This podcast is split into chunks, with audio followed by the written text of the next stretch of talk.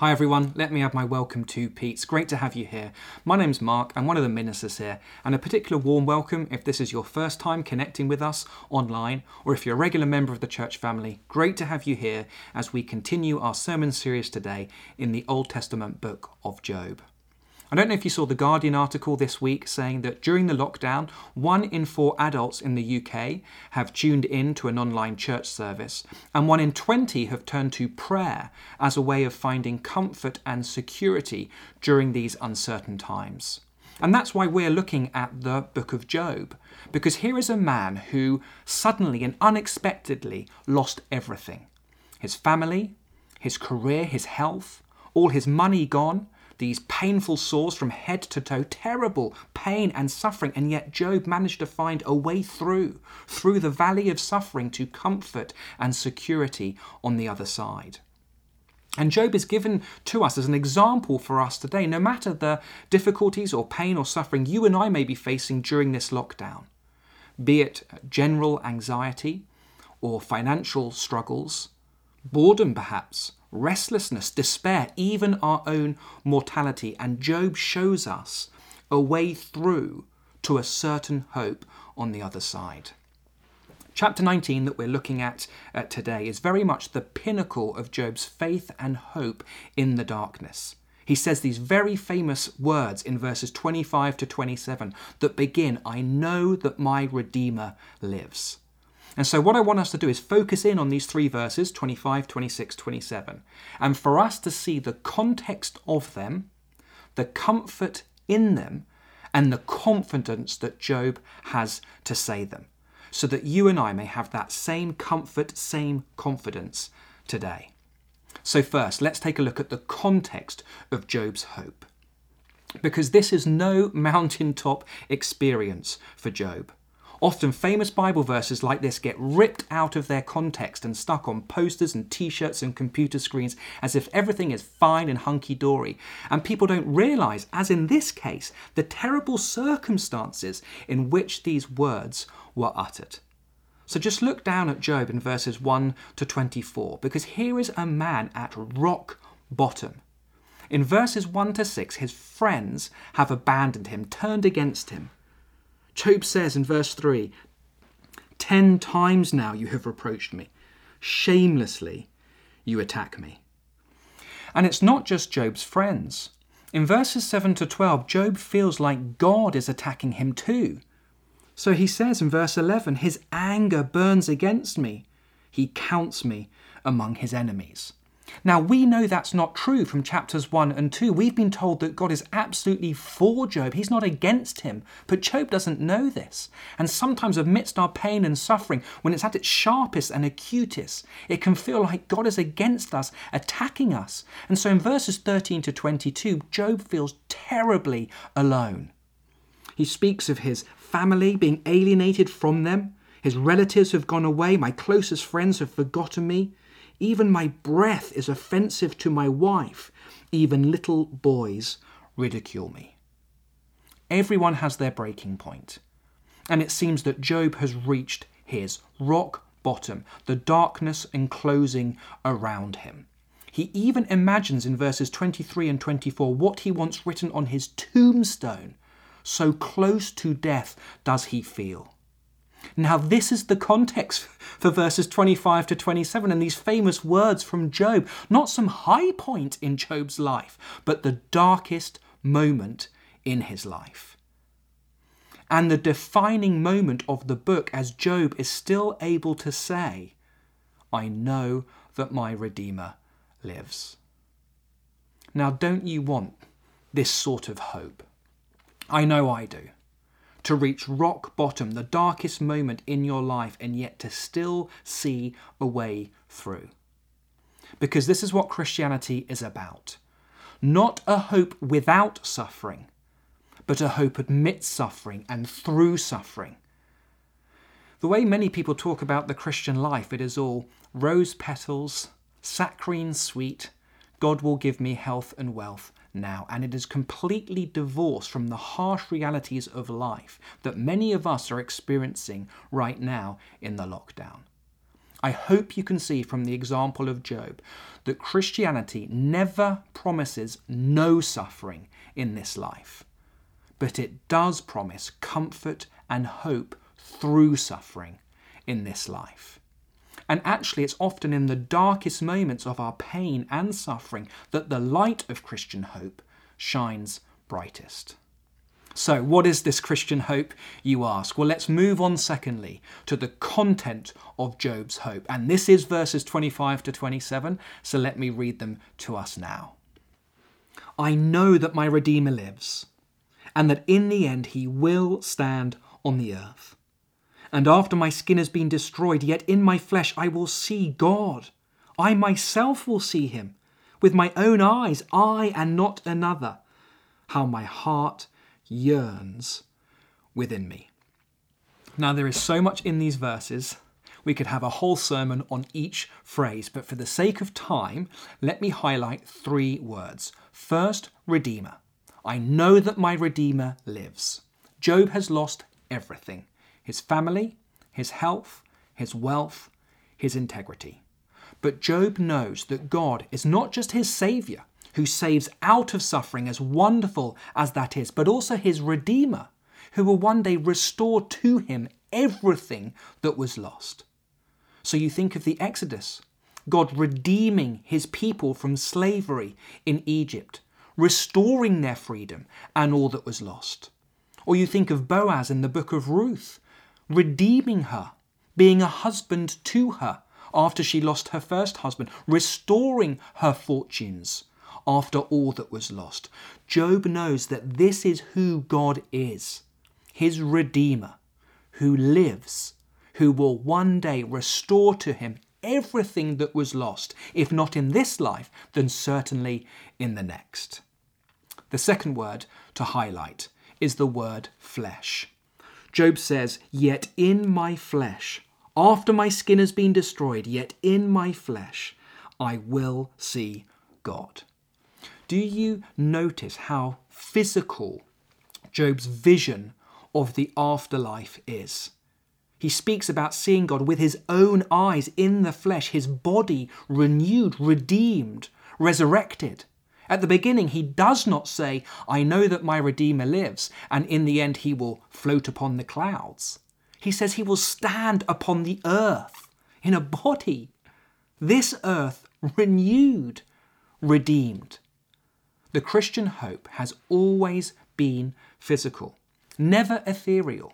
And yet many people get this wrong, Christians included. You know, most people's vision of the afterlife is some disembodied existence, like an eternity of Zoom calls. Please, God, no.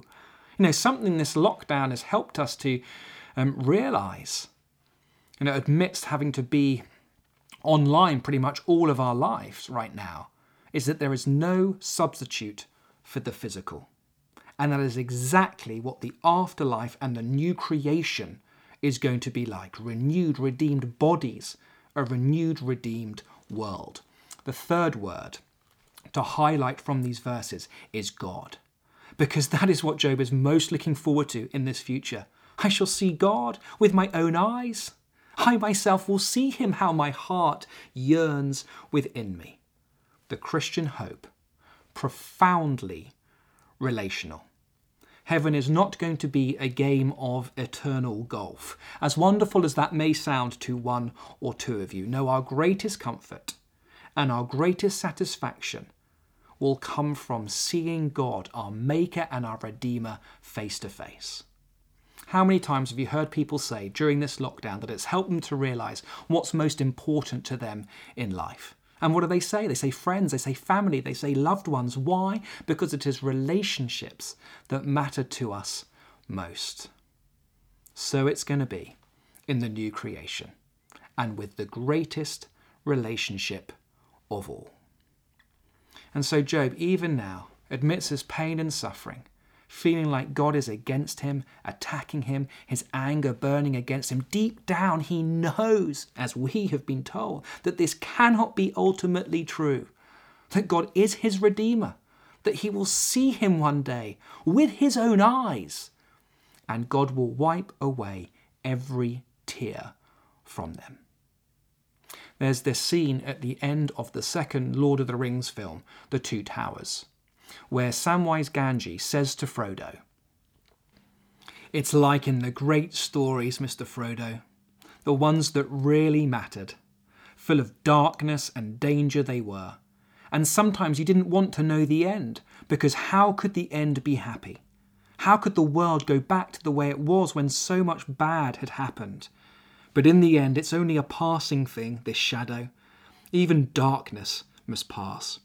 A new day will come, and when the sun shines, it will shine out the clearer. This is the Christian hope that J.R.R. Tolkien, the author of the Lord of the Rings novels, was describing. And this is the Christian hope that Job is clinging to. That all the pain and suffering that he is currently going through, it is a passing thing even the darkest moment must pass.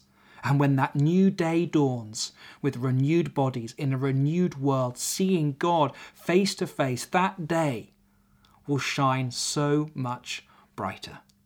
This is the content of Job's uh, hope. We've seen the context for it, the comfort in it. Let's move now finally to the confidence of Job's hope. Because in verse 25, Job says, I know that my Redeemer lives.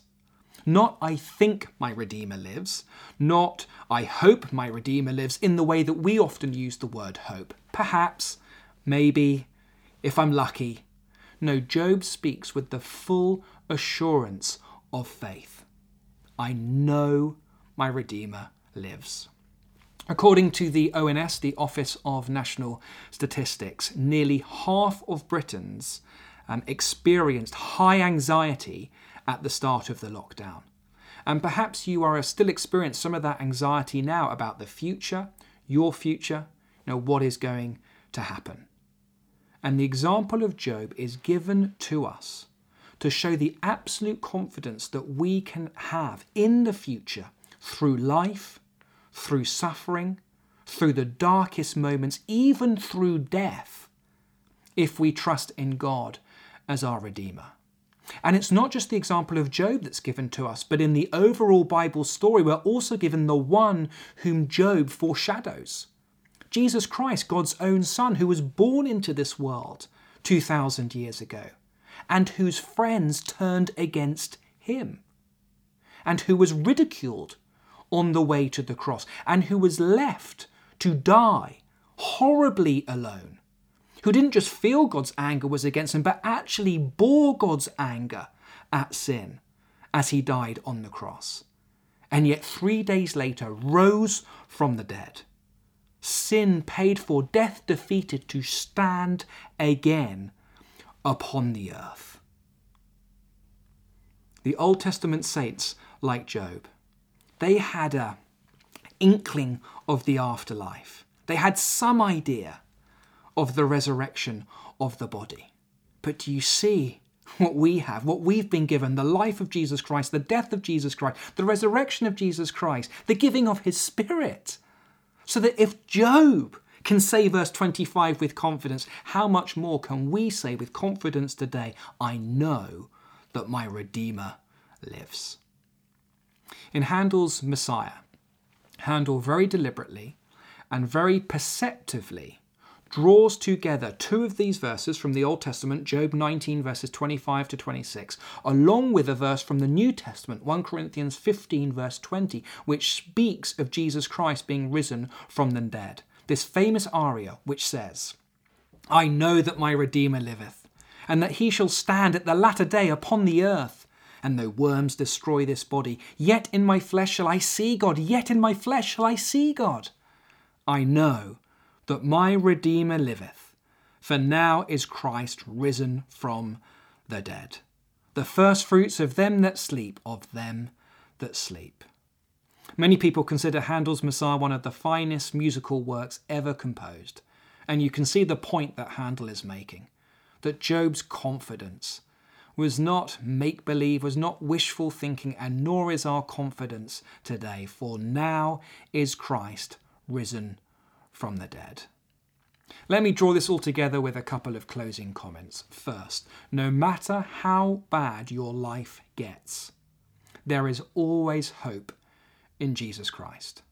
Even if you consider that your suffering is worse than what Job went through, no one's suffering is as low and dark and painful as what Jesus went through. No one's life gets as low as him, as Jesus Christ hung on the cross and literal darkness en- enveloped him for three hours as he bore God's judgment at sin and was forsaken by his Father and was abandoned and died.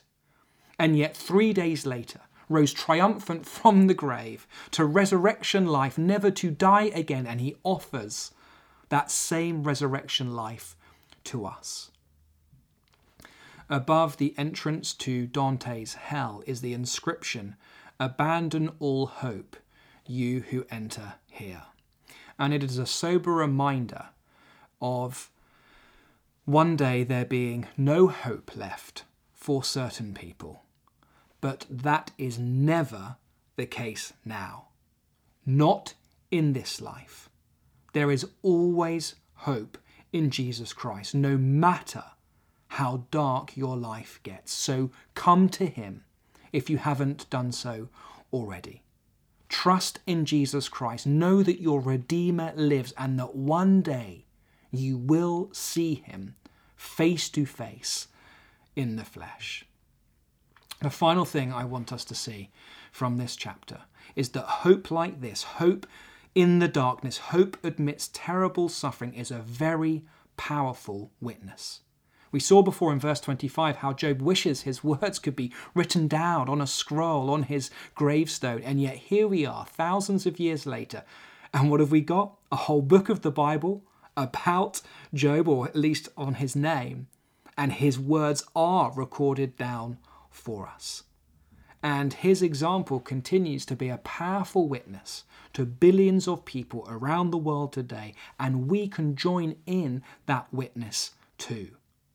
In his book, The Screwtape Letters, C.S. Lewis writes as a senior demon sharing his trade secrets with his nephew Wormwood about how to corrupt a human soul.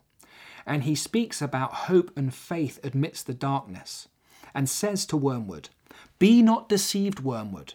Our cause is never more in jeopardy than when a human, no longer desiring but still intending to do our enemy's will, that's God's will, looks around upon a universe in which every trace of him seems to have vanished and asks why he has been forsaken and still obeys. Now, I don't know if that describes you right now. That life has got so bad for you that it seems you can't see God anywhere. No trace of Him at all.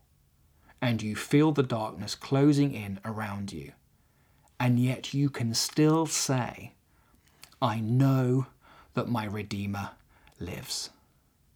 Then say it loudly, and say it loudly for all to hear, for there is no greater witness to him. Well, let me pray that for us now. Let's pray. Father God, we thank you so much for the example of Job in chapter 19. And amidst this terrible darkness, and this lowest point in his life, yet he clings to you and says, I know that my Redeemer lives.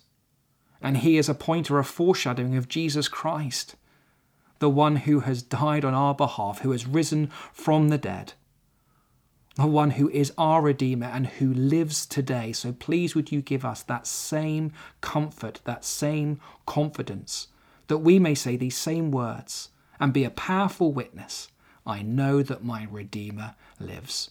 We ask it for Jesus' sake. Amen.